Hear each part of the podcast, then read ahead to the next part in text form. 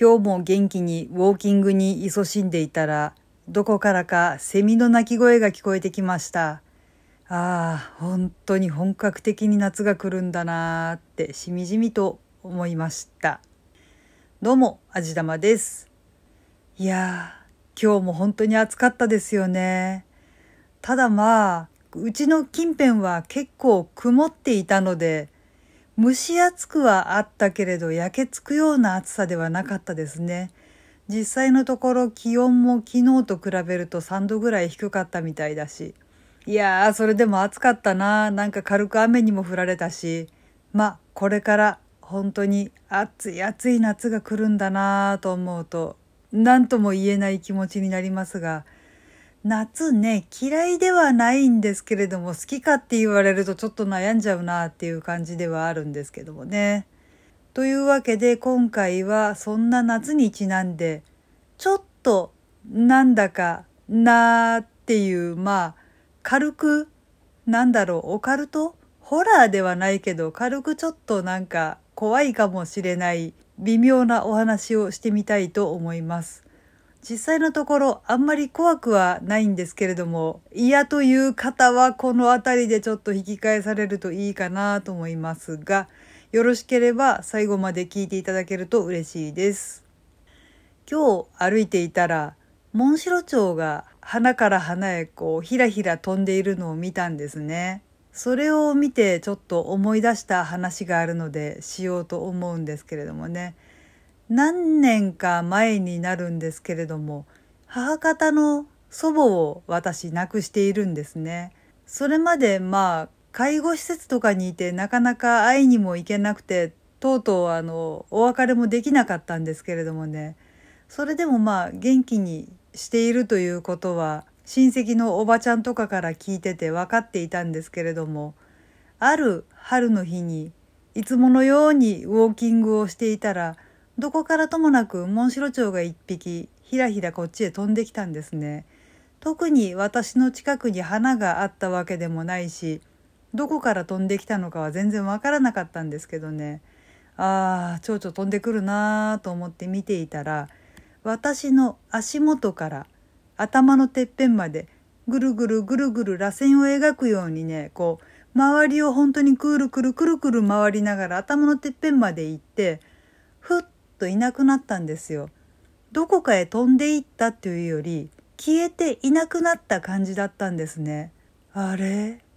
今蝶々いたはずなのにいなくなったなしかも妙な飛び方してたよなと思ってふっと思い出した話があるんですね。蝶々って人の魂の化身っていうかまあ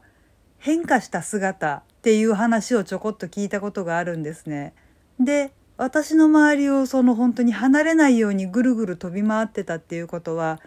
これはもしかしておばあちゃんに何かあったのではとかって思ったんですけどね。特にその親戚のおばさんからも何か連絡が来るわけでもないしいやきっと気のせいだ。私その日ちょっと香水とかもつけてたしなんか匂いに惹かれて飛んできてなんだ花じゃないやとかって言って飛んでっちゃったんだなと思って特に気にも留めなかったんですけどそれからちょうど今くらいの季節になった時に喪中はがきが来たんですよね。その親戚のおばさんからでした。まあそのおばさんからすればお母さんということになるだから母何々子が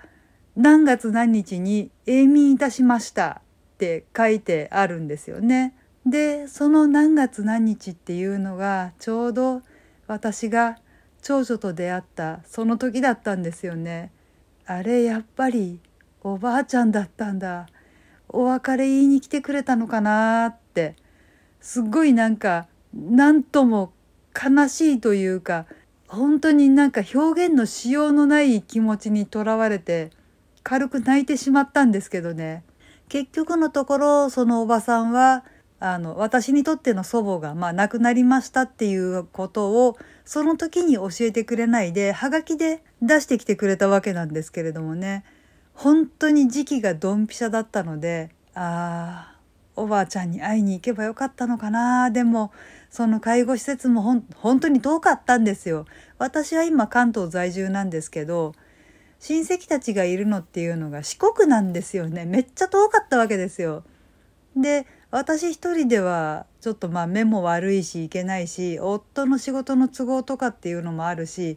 本当に行けなくて会えなくて残念だとは思っていたんですけれども